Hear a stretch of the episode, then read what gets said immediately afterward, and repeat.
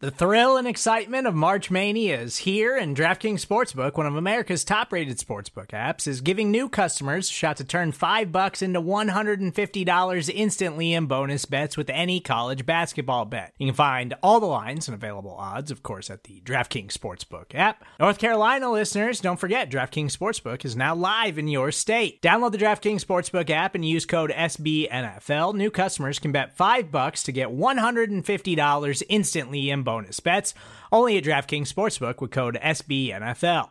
The crown is yours. Gambling problem? Call 1 800 Gambler or in West Virginia, visit www.1800Gambler.net. In New York, call 8778 HOPE NY or text HOPE NY. In Connecticut, help is available for problem gambling. Call 888 789 7777 or visit ccpg.org.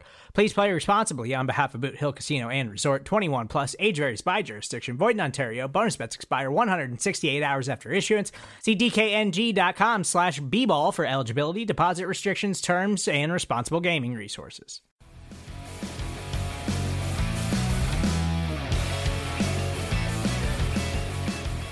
What's going on, Bears fans, and welcome back to Bear With Me, a Chicago Bears podcast hosted by yours truly, Robert Schmitz, right here on the Windy City Gridiron podcasting channel. And I'm here with Brandon Robinson, no JB today, as we're here after Senior Bowl day two, and unfortunately, this is apparently the last day we're going to actually get to report on practice because rain in the area, which it was rainy today, let me tell you, is going to move practice tomorrow inside. So, Brandon, I'm sure you and I will cook something up. God knows we're here till Friday. But hey, it meant for a wet and wild day of practice today. What did you see? Right. I mean, it was, like you said, it was really, really wet. Rain for seemed like five hours straight. I think there was about 20, 30 minutes where it wasn't raining. Um, a lot of sloppy offensive performances, uh, especially out of, the, out of the quarterbacks. I think an interesting takeaway was Kenny Pickett coming out with one glove. I'm sure it's talked about a lot on ESPN and NFL Network and whatnot because he's he's known as using two gloves. So him coming out in one glove was very very interesting. But even though he only used the one glove on his on his throwing hand, he he really struggled. And that's one thing that teams are going to take away is can I bring this guy in if I'm on a bad weather team? Like say say I'm the Seattle Seahawks and they they trade Russell Wilson during the offseason for whatever reason. So now they're looking at quarterbacks, but you're in the rainiest city in the United States. And he has to have a glove on his right hand, or at least it looks like he felt feels like he needs it that doesn't go well with rain doesn't go well with gloves. So and that was shown today. He was very very shaky. He was throwing a, a lot of ducks out there. So I like I I think today was a really really bad day for him. Unfortunately, um, and but it was it was a good opportunity for some of the stronger arm guys like Malik Wilson and Willis and uh, Carson Strong. I think they had really strong days. Uh, what do you think, Robert? You know, Carson was an interesting one. He started out with some bombs. I mean, he was hunting when he had all the receivers out, no defenders to throw to, but still got to basically show off his arm, kind of like a sub pro day, and he looked great until about the second hour of practice, where it felt like Cinderella like struck midnight and suddenly he turned kind of into a pumpkin. I did not think he looked great. Now, nobody really did, especially on the national team, which had Kenny Pickett, Carson Strong, and uh, the third quarterback was Bailey's Desmond Ridder. Uh, no, no, you're right. But so I didn't think Strong looked great. Ridder continued to struggle. Uh, it's Ritter. Uh, apologies there. And Pickett, I mean, I have to belabor the point a little bit. Pickett's also dropped three snaps now under center in two days. Now, look, maybe I'm just still dealing with trauma, Brandon, from when I grew up watching Rex Grossman. But you can't have a small handed quarterback struggling with snaps the way that he is. And it just makes me wonder is this a Ja'Marr Chase drops in the preseason story that's just a nothing, weird occurrence in a small scale? Or is this a real problem that could manifest itself because he struggled today in, in crappy weather, which isn't that surprising? I mean, look, a stupid anecdote I'm sure nobody cares about. As a short man with small hands, I can't throw a football in the rain either. But Pickett struggled there. He's dropping snaps. I'm by no means trying to lead some anti Pickett campaign, but if I came here with hopes that he was going to turn my franchise around, he kind of to me looked like just a guy, you know? Right, one hundred percent. Like you, because it's you. You need to be able to rely on a guy. Like the the playoff the playoffs aren't in May, right? the playoff the playoffs are in January, so you got to be able to perform in bad weather. And he he proved today that that was not what he does. Um, as far as the snaps go, and like the thing is, this is the first time that NFL guys are being able to see him with an NFL football. Like this isn't the same size as a college football. Like these balls are bigger, so this matters. If he can't, if he consistently shows that he can't, can't take these snaps, that's going to be a problem down the road. Yep. It's just going to be a matter of whether this manifests itself. Look, it's not like no matter how many snaps he drops in the Senior Bowl, he's not going to go undrafted. Suffice to say. Mm-hmm. But is this going to be a lingering issue? I mean, seriously, I don't I don't want to go back to Rex Grossman here, but even starting to dwell on those memories after the third snap in 11 on 11 drills fell to the turf with the defensive lineman diving on it and showing it off. It just reminded me of all those Bears games where out of absolutely nowhere, we lost football. And it was like either we burned it down or the defense got the ball for free and those are the kinds of plays that can completely turn a game around. But obviously, we're not here to just talk about Pickett. Who else stuck out to you, national or American? What did you see? Uh, I thought Calvin Austin had another really great day. Uh, he was probably the best route route runner by far out here. Um, he really flashed day one when I didn't even know who he was. Uh, him having a second day really really is impressive. It seemed like the coaching staff really took to him. He's he seemed like the type of guy that was always asking questions. He was always right next to a coach, always talking with somebody. And these just these aren't necessarily things that you see from uh, from a younger receiver. And I mean, we were able to learn a little bit of background from him. He had a lot of Ivy Ivy League options coming out of high school, 4.0 in high school, and he, he turned those down to stay home and go to Memphis. So uh, He's a really impressive kid, honestly. Oh yeah. In the world of impressive receivers, because I know we watched a good little bit of him, I thought Romeo Doubs played really, really well. I mean, once you get off the fact that Christian Watson and Jalen, uh, oh man, Jalen Tolbert look like the clear number one and number two guys in this setup.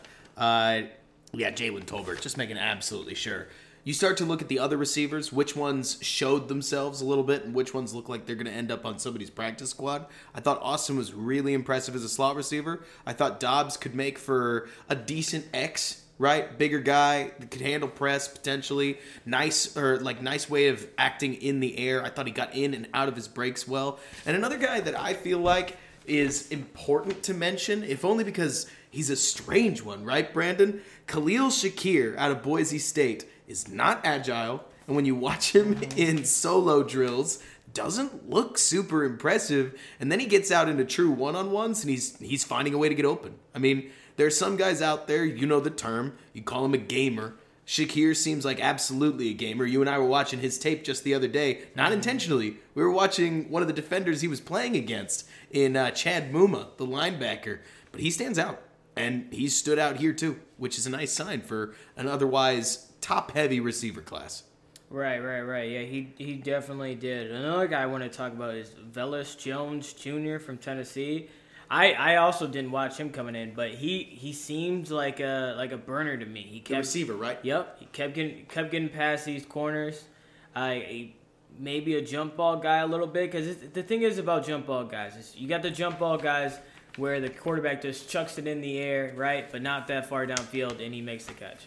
But there's a difference between where the ball's being thrown 50 yards downfield and you have to use your body control to make those catches. Cause that's that's a lot a lot tougher in my opinion. And I, I, I thought he made quite a few plays today.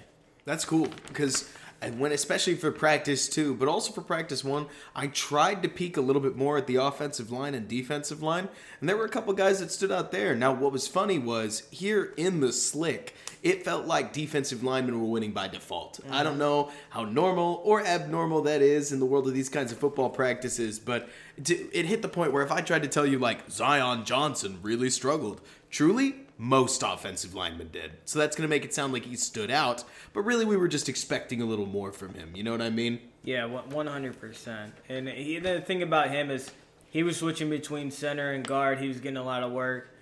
Uh, I, I think I think the reason why he was doing that is because the NFL is a little bit higher on him, and they, they want to put him to work, and he's going to be be put in less advantageous positions to be able to get that work. Well, I mean, it's funny you talk about that. Not only are the Bears in the market for a center, so that position switch alone is interesting, but there don't look like there are a bunch of pure centers in this draft. I mean, a lot of tackles, a lot of tackles that could move to guard, a pretty light guard class overall. But if somebody could distinguish themselves as a solid center, that might move them up on the board. Really, the only center here in play is Linderbaum, right? Mm-hmm. From the Iowa kid, mm-hmm. and he's going to go top 15, right? Right, yeah, he'll de- he'll definitely go in that area. There were multiple centers that decided to go back. Surprisingly, uh, you thought that lat maybe coming going from last year to this year, a lot of guys came back just because of the COVID year, and you had a little bit of a shorter year. But for guys to go back again this year, it was quite surprising. I know the NIL deals probably have a lot to do with that, just because now they're able to make money and they're they're not going back for free. Um, but yeah, I think the interior offensive line is a, a, little bit weaker in this year's class. A little bit weaker for sure. But hey, if we were going to talk about some strong interior candidates, I know one that comes to mind is. Let me get his name right. It's Salyer. You actually you have the roster sheet as a matter of fact. Thank you for taking that from me. But it is Jamaree Salyer out of Georgia. He wore number 68 today, and that guy is a tank on the inside. Not a lot of lateral movement, played tackle at Georgia for those of you film heads that want to go take a look at it. But gosh, he was stout. He got all those one on one reps there at the end of the game, and he just stuck his man consistently. I was really impressed with him in the interior, and I'm curious to what he would look like, especially in a scheme where he can just drive block like crazy. Right, yeah. I, I actually thought he struggled a little bit yesterday but it, it, was interesting to see him bounce back today. And then at the end of the practice, what the what the Lions coaching staff has done so far is they'll take the best offensive lineman versus the best defensive lineman and see who wins. And today it was Salyer. Like he, he was the one that really stood out stood out for their team. So that I mean that that says a lot about him that he's able he's able to improve because that, that's what you want out of these guys being coached by NFL guys. Like you want to see improvement day to day, and right. he was the one that did the most probably. And especially in that weak guard class, if he can show himself out to be really, really good and a potential difference maker there, that's going to push him up the boards. Now, Brandon, I hate to get off track, especially since you and I talked about how this is going to be a shorter show, but I'm going to show you this tweet. I'm going to read it to our audience. Adam Schefter just tweeted, We are truly doing this live, folks. The Jim Harbaugh called Michigan today to inform the school that despite interviewing with the Vikings, he'll be returning to school for the 2022 season. So I feel like as things were heating up between Michigan and, uh, or not Michigan, the Vikings and Jim Harbaugh, that was becoming something to certainly look at, especially given all the uh, Chicago Harbaugh drama that had led into the head coaching search. But looks like the Vikings are going to remain without uh, a head coach, at least for the next couple days, and Jim Harbaugh is not going to become an NFL head coach anytime soon kind of crazy. Right. Yeah. It, it, it seemed like he had a lot of a lot of interest in these NFL jobs. It just didn't seem like the NFL was as high on Jim Harbaugh as Jim Harbaugh is on Jim Harbaugh.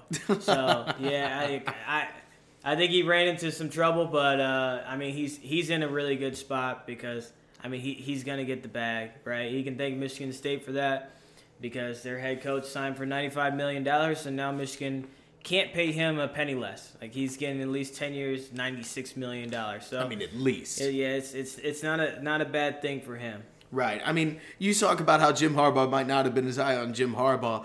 The the Harbaugh mystique has always been intriguing to me because it's been about the 44 and 19 record. It's been about the trip to the Super Bowl. It's been about a bunch of stuff that we could have cited about a lot of coaches. I mean, when the Bears got John Fox for the third time, I mean, you're talking about a former Super Bowl coach, right? His rosters have gone on to win a Super Bowl multiple times. What a winner, right? Who did not work out for Chicago. That's not to say that Harbaugh was near the same. I, I just want to draw a parallel between what could have been a similar deal to Harbaugh and Jon Gruden pre the obvious, where you get a, a very, let's say, well regarded coach for wins and losses, who's not been in the pro game for quite some time for different reasons, and he's going to be there just about forever. Honestly, it wouldn't surprise me, Brandon, if it came down to contract terms. I know that's not something that we really talk about a lot on these kinds of shows about like what head coaches are willing to take in terms of deals and years and so on and so forth.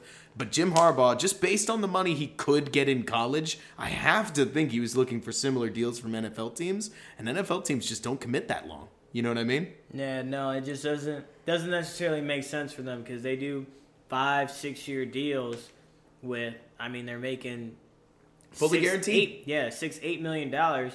If you extend them to ten years, hundred million dollars, that's that's a lot to commit to a coach that hasn't been in the game for a little while now. So you're that's a little bit of a gamble, and looks like no team was willing to make that gamble this year. Which wild. But speaking of head coaches, we actually did see Matt Eberflus out on the field. Eberflus, apologies, that's gonna take me a second. And Ryan Poles out on the Senior Bowl field for the American team practice. They were watching defensive linemen at the time. Who knows what they were really watching? I mean, goodness gracious, they're going to get the all 22 footage anyways. So any position mm-hmm. they really want to see, they're going to see.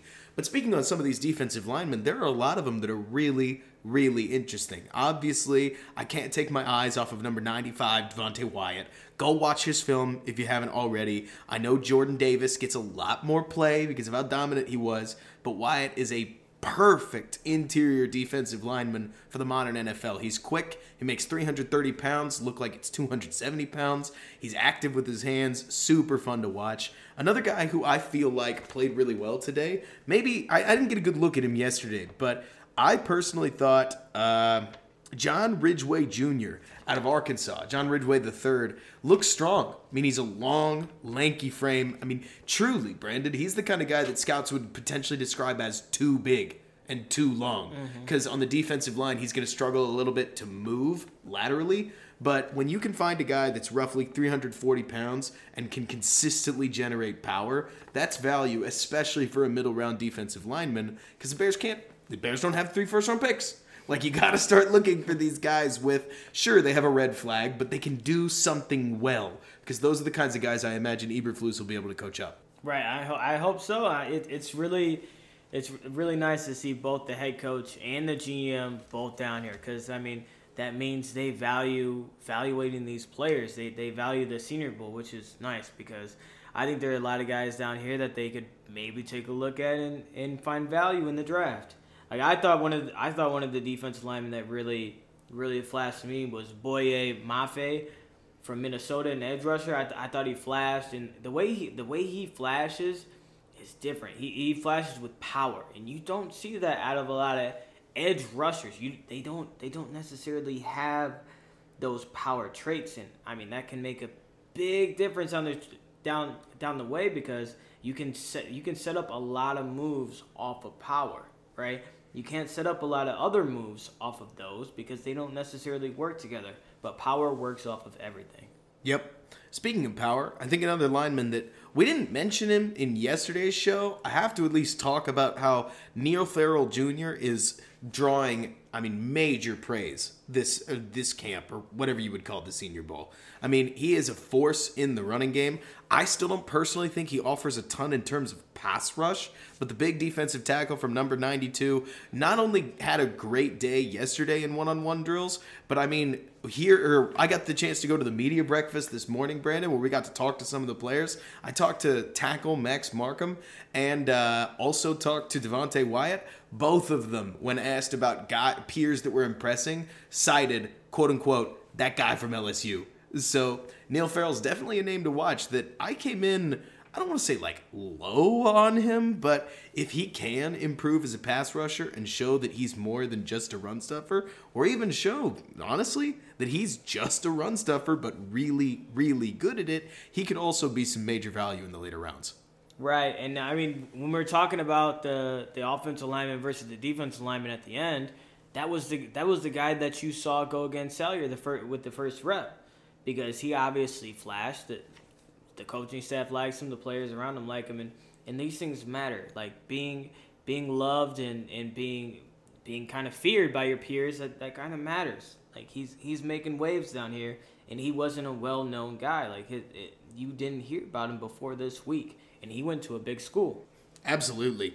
Honestly, I've been really impressed with a lot of the defensive linemen, but one position I haven't taken a ton of look at, and I would have sworn you were watching him, was running back. Was there any running back that stuck out to you in one way or another? Brian Brian Robinson, yeah, because he, he, he, he when you watch when you watch his tape, he looks like one of the bigger guys, and that's in the SEC. So you really wonder if that was going to translate to here, because you're going to have a bunch of NFL guys, and he really stood out. Like they, they call him B Rob, I'm B Rob, so that automatically draws me in. But uh, yeah, yeah, he has he has pretty pretty good size. I thought he did pretty well in pass protection, which is nice. It's very very important in the NFL. He was the one that got that one on one right at the end of the uh, practice. He was a true one on one. All eyes were on him. Practice was completely stopped, and he stuck a linebacker. I did, mm-hmm. It was raining so hard that my notepad was just going to be completely useless. So I don't remember what it was or, right. like who it was. But right. they they did some pretty vicious pass blocking drills, and he was one of the guys I did catch standing out. Right, and I mean most running backs. I I know myself when I played running back. I hated pass protection against linebackers because they're just running at you full speed and you basically just have to absorb it. But when you, when you have a guy his size, he's the same size as these linebackers, if not bigger. So he's not scared about the of these guys at all. You can tell that just by the way he blocks. He blocks with confidence. He blocks with power. He's not scared of these guys at all. You gotta love it. We'll take a short break. We'll come back with honestly, I hate to say it, but there it wouldn't be a Senior Bowl conversation if we didn't talk about maybe some of the disappointments or the guys that maybe wanted to see a little more from, right? But we'll talk about them after the break as we let the sponsors get their word in. Stay tuned. When you need mealtime inspiration, it's worth shopping Kroger, where you'll find over 30,000 mouth-watering choices that excite your inner foodie. And no matter what tasty choice you make, you'll enjoy our everyday low prices, plus extra ways to save, like digital coupons worth over $600 each week. You can also save up to $1 off per gallon at the pump with fuel points. More savings and more inspiring flavors make shopping Kroger worth it every time. Kroger, fresh for everyone. Fuel restrictions apply. And we are back with Bear With Me. Senior Bowl Day 2 as myself, Robert Schmitz, is here with Brandon Robinson to break down the weekend. So, looking back, now that we have seen both of the practices that we got, not the weekend, just Monday. I keep forgetting this Tuesday and Wednesday. Having work off is weird. But which players were you maybe looking for a little bit more from? Or guys that you wanted to see flash, or even worse, guys that you saw I don't want to use the word exposed, Brandon. Nobody does, but guys, you were looking a little more from. I know Chad Muma was a guy, a linebacker from Wyoming that I was looking forward to, just because that Mike linebacker position for the Bears defense is going to be very, very important. But this week, he just um, so far these two practices, he just hasn't shown up in in pass coverage. Which I mean, that's going to be that position. You're talking about a Tampa two defense where you're running down the middle of the defense like that that's a very very important part, and he just wasn't necessarily there. Another another guy that I was looking forward to was uh, Akayleb Evans. Now I liked his Tulsa tape. This year he transferred to Missouri, but then he, he comes out here. I thought yesterday he flashed a little bit, I, which I didn't even know he had transferred. So he, but he was he was flashing right. Right, so you're talking about, hey, who's that Missouri corner? Yeah, That's yep. one of the fun things about being out of practice. Right. You can just pick out a helmet and be like, who's that guy? Right. That's who we had with Dominique Robinson. Mm-hmm. Yep, he was he was exactly like that. But today it, it worked in the opposite way because I don't know if I was just paying a little bit closer attention than I was yesterday. But yeah, he he got a little exposed. He he, he was Jalen Tolbert especially. He had a really good day against him. Uh, he was beating him deep vertically, stacking him, st- beat him off his stem.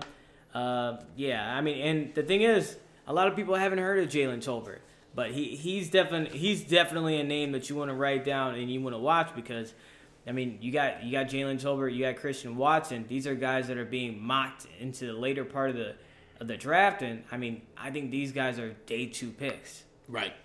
I know another corner that stuck out to me. I, I didn't watch a ton of him, but every time I looked over and saw number 29, Coby Bryant, I feel like he was holding his own. And honestly, as silly as it sounds, holding your own when you're doing true one on ones with the entire field to work with is an accomplishment in of itself. I mean, he moved better than a lot of the DBs on the American team, unfortunately, including one of my favorite defensive back prospects, Jalen Pitre. Pitre's just a ball of chaos, right? He's a he's a game wrecker in almost the old school sense, where the way that Baylor deployed him, he could just annihilate game plans, partially because he's unorthodox. Basically, listeners, think of like a 5'10", 200 pound uh, DB that hits and rushes the passer and plays the run like a linebacker. So you kind of had what Green Bay used to call a nitro linebacker. Saban-esque defenses call it the star defender. That's not a joke. I think it's kind of hilarious given that, you know, we talk about star players all the time and here's a Right. defender who literally plays what you call the star. The problem was, y'all, whenever Pitre fell into a back pedal, which is obviously very normal for a defensive back, or whenever he needed to quickly transition his hips from one position to another, I thought he struggled, especially compared to his peers. So I still think he's a ball of talent. It doesn't change what I think of him as an evaluation, but I think Brandon, you and I both hoped that we would come in and see Pitre kind of find a role in the NF or on the field, and I feel like he's still left just as positionless as he came in. Yeah, for for sure, and and that has that has a lot to do with just how they play coverages out here. You're, you're gonna see a lot of cover three. You're gonna see a lot of man, and these aren't necessarily the spots that, that you want him in, right? And like for especially when you talk about positionless, he he just to me he feels like one of these Patriot like hybrid safety linebackers that you that you see them play. Guys that just have to move forward in order to make plays. They're just knifing through the offense. And so yeah, he's gonna struggle with that. I, I hope he ends up with the right team because I want to see his talent maximized at the next level. But we'll see that.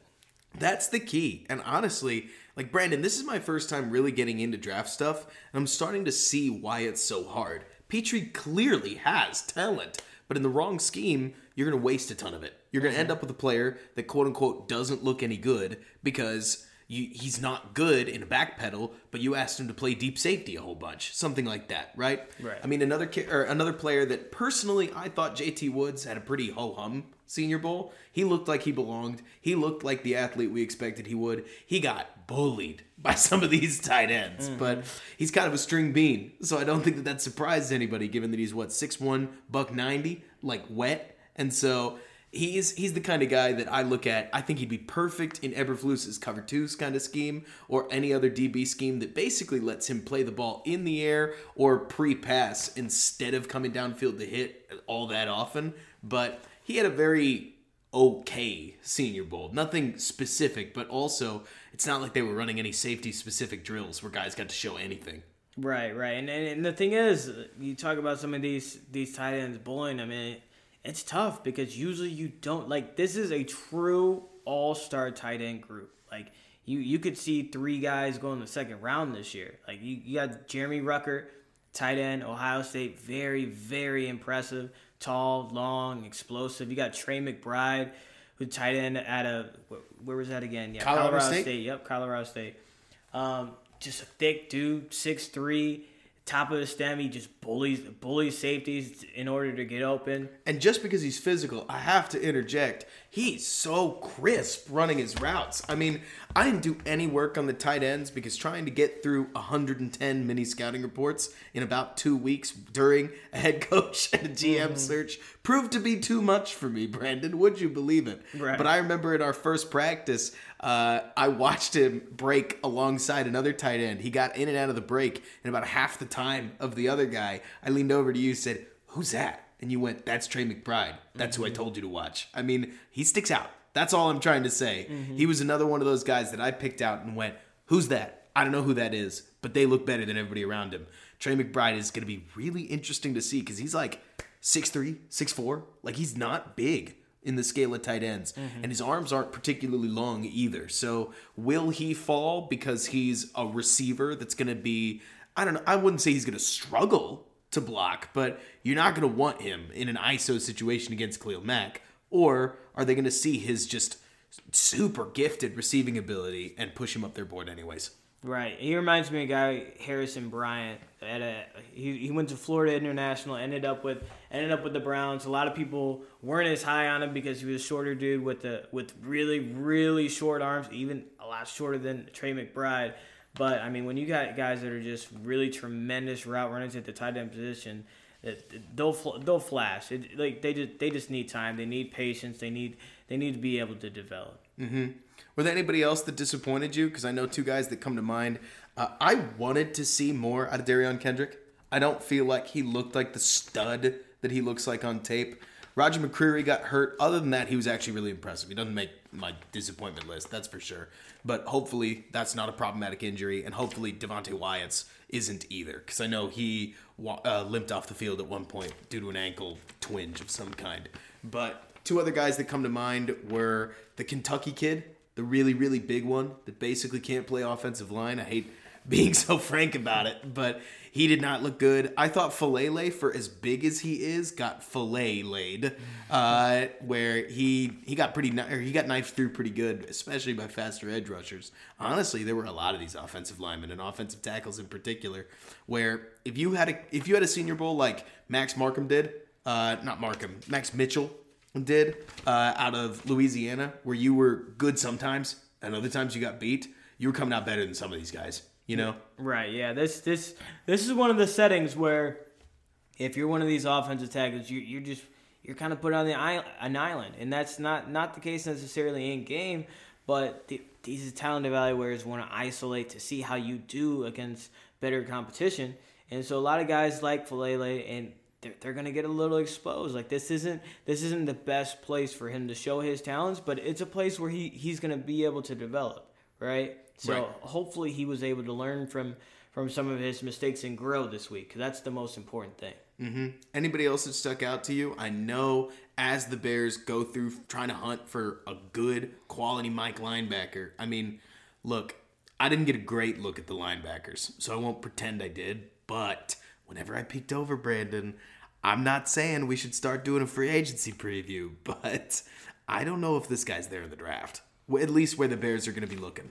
Yeah, yeah, no, it was this this linebacker class here isn't isn't the best. Like Channing Tindall is probably the best guy, best guy here as far as projections go, and he, he he's just not really it to me. He's a little bit little bit he's fast, but he he isn't necessarily like smart. He doesn't he doesn't know where he's going in zones. You you can't necessarily see his speed on the field because he's not, he's not always in the right spots. So I, I, I think this this linebacker class specifically is lacking, um, unless you're looking at the top of the class when you're talking about Nakobe Dean, because you're talking about a, the baller also from Georgia. Mm-hmm.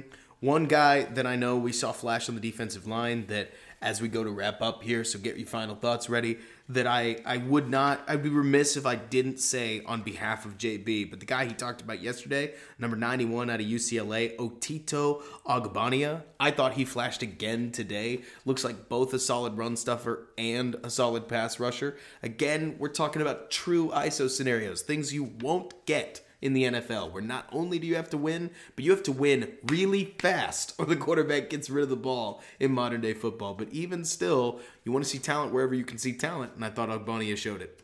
Right. Yeah. Definitely. Definitely. He was one of the guys that that flashed as well. He was. I mean, again, like this interior offensive line isn't that great, but I mean, if you get these D linemen flashing, that's that's a good thing because the thing is about about D linemen is it's hard to get pass good pass rush reps right? Because it's hard for them to string together moves. A lot of guys, you just want them to have one good move, right? And so, I mean, if they can develop that down here and have that one move and, and translate it to the NFL, that's that's a very good thing. Mm-hmm. As, as far as like, I, I I think we need to talk more about Roger McCreary because I, I didn't think we talked about him enough yesterday. He wasn't a guy that I was necessarily expecting to flash down here, but he was really, really sticky in cover in coverage yesterday. I thought I thought he flashed a lot more than Derion Kendrick. And when I was watching film, it was it was honestly the opposite. I yeah. thought I thought Derion Kendrick was gonna have a big big week this week, and apparently that just wasn't true. He didn't he didn't have he didn't have the best week, and Roger McCreary was very very good yesterday. He didn't he didn't make it through a full practice today, but uh, hopefully he's out there tomorrow. Look, where I get lost, and I'll defer to you because you're the DB guy. You're the guy I ask for most DB questions. Is does the tape matter a little more than what we see in an All Star practice for CBs? Because Derion Kendrick, I know, looks like a particularly talented zone corner. So the way he's playing, right, the way he goes about these individual reps doesn't mirror what happens at the Senior Bowl. Like the what the the situations that he's put in at Georgia are just not the same. Whereas McCreary, I feel like mostly played off man. So a lot of the things that he did here at the Senior Bowl, even in one-on-ones, more closely mirrored the way he actually played defense on the week to week. Does that matter at all in these kinds of scenarios? No, that's that's de- definitely a very very good point because a lot of the reps you're going to see out of Derion Kendrick down here, you're not going to be able to match those to his tape at Georgia. But I mean, I, as you pointed out with Roger McCreary, like those were a lot of his reps. He played a lot of off man. He played some press. I thought I thought he lacked a little bit in press on film, but it it seemed he was pretty good in press down here. So I mean, maybe he's gotten better. Maybe he's developed his press because that's a very good thing. I know a lot of people were talking about his arm length, but to me, his arm length didn't show up at all down here. Right. If there's anything with McCreary that I found particularly interesting, he seemed like he lined up, honestly, like in slot corner in mm-hmm. a lot of the 11 on 11s. I don't quite know what he's going for there because he's projected way too high not to be playing outside corner. So I, I, don't know. I mean, maybe he's a guy that's since he's at the Senior Bowl, right, and he doesn't feel like he's got much to lose. It's just showing that he's got even more versatility, especially in a day and age where the more corners you can get, the better. I mean, a lot of these NFL scenarios, as they keep doing what they've been doing for almost a decade now and kicking some of their best weapons inside, you need a nickel corner, or else you've got Duke Shelley going up against Davante Adams, and that's just not going to work, right? Right. Yeah. Yeah. Yeah. I I think a lot of that had to do with is the length concerns. So like your smaller guys are usually going to be put in the inside for slot. So I think a lot of people had concerns there, and so they wanted to see him play slot. And I think I think he played admirably in the slot and on the outside this week. So that hats off hats off to him because I mean at the end of the day you want your best three corners out there. So if he offers that versatility to where you're able to have two good outside guys and maybe move him on the inside, that's never a bad thing. Also, we couldn't we'd be remiss if we didn't at least close the show talking about the quarterbacks that we saw here on the national side or the American side. I keep getting those two mixed up. But Malik Willis, to me, continued to look like the standout best quarterback in this class. I mean, especially with Kenny Pickett on the other side. Malik didn't look phased by the rain, which I think matters, right? He still looked, uh, again, like we said in yesterday's podcast, exactly as randomly totally inaccurate as, as, he did last time. I mean, the funny thing with Malik Willis, listener, is that on about 70% of Willis's passes, he completes them with beautiful touch or fastballs. We saw him throw a lot of different balls today, and he can clearly make any throw you ask of him. It's just as if, Brandon, you're rolling two dice, and on a seven, it just totally misses. But if if he can find a way to figure out whatever mechanical inconsistency is causing these like didn't hit the broadside of a barn moments, he would be electric wherever he lands. Yeah, you, I mean you're you're talking about the highest of high upside quarterbacks, right? So I'm like he's I, I hope he's valued very very high in the draft. I, I hope he goes to the right team because he he's definitely going to need patience, right? Because they need to f- figure out his mechanics because the ball continues to sail on him. It sailed on him this week, but I mean, when you're when you're talking about upside and projection, he he has all of it. I think the part about Malik Willis that sticks out to me the most, and this is a weird one, Brandon, because before this last year with Justin Fields, I never would have thought about this. But I actually see it as kind of an advantage that Malik Willis, obvious stud potential quarterback, played at Liberty because unlike Kenny Pickett, you could see in Willis, even with a red jersey on, moving in the pocket whenever free rushers headed at him in a way that I don't think Pickett, Strong, or the rest of the quarterbacks could really match. I mean, he seems a- accustomed to dealing with pressure. And especially if he's going to be a high pick in the first round, that's going to be important because none of these guys ever land on good teams with offensive lines, you know? Right. I mean, Liberty's offensive line was really, really bad. And I mean, down here, you're you're gonna get you're gonna get the D line whooping the O line just because they're they're in better positions to win. But yeah, as you said, like he he looked natural dealing with that pressure because I mean that's something that he dealt with a lot at Liberty. So I mean, he he definitely had a good week. I hope he has a good game Saturday. I'm I'm really looking forward to because the thing about him is like he's a tough guy to, to bring down, right?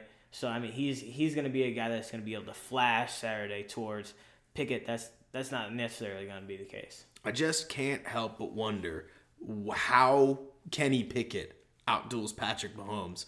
But in a world where you harness all the good that Malik Willis can offer you, I, I actually see it. I mean, I really do. I I don't want to be over what, what is it over dramatic here i mean obviously you know just like i do that when you're dealing with malik willis we're talking about not just some like you know raw bit of clay we're talking about something that could end in total disaster if his mechanics end or never get fixed like you're talking about a high upside prospect but there's always risk involved with these kinds of guys. But in today's day and age of quarterbacking, I just don't know how you win without the guy that can just go superhero mode. You know what I mean? Right. Yeah. He's he's the Josh Allen of this class, and a lot of people look at Josh, Josh Allen and they think of this finished product, but they, they had the same concerns with him. They thought he was inaccurate. They thought he was wild. They thought he was going to be a bust. Right. But I mean, when you're when you're talking about the highest of high projections, and you're talking about a guy like Josh Allen, and you look at Malik Willis, and you think maybe he could project out to that. That's something worth worth investing in, and I, I think there's going to be a team that's gonna take a time gonna take a chance on him. Somebody's gotta. Any final thoughts on the Senior Bowl? Well, I mean, I, I'm glad these guys are, are moving inside so they can perform. I, I think I thought today was important because you're able to see some of some of the some of the guys perform in the rain and see certain guys that necessarily like Pickett that hurt by a little bit. But I'm glad they were able to get get inside tomorrow, work in the work in the dry area, and, and be able to perform a little bit better. Yeah, I thought this was super fun. I mean, honestly, even just the opportunity to kind of live and breathe around some of the bigger names of the media. I mean, the folks that me, you, JB, Nick Moreno have bumped into have been wild to just kind of breathe the same air they did, as silly as that sounds. But outside of that, I mean, it's been such a super cool experience. I'm so glad that we got to come and it's been fun covering it.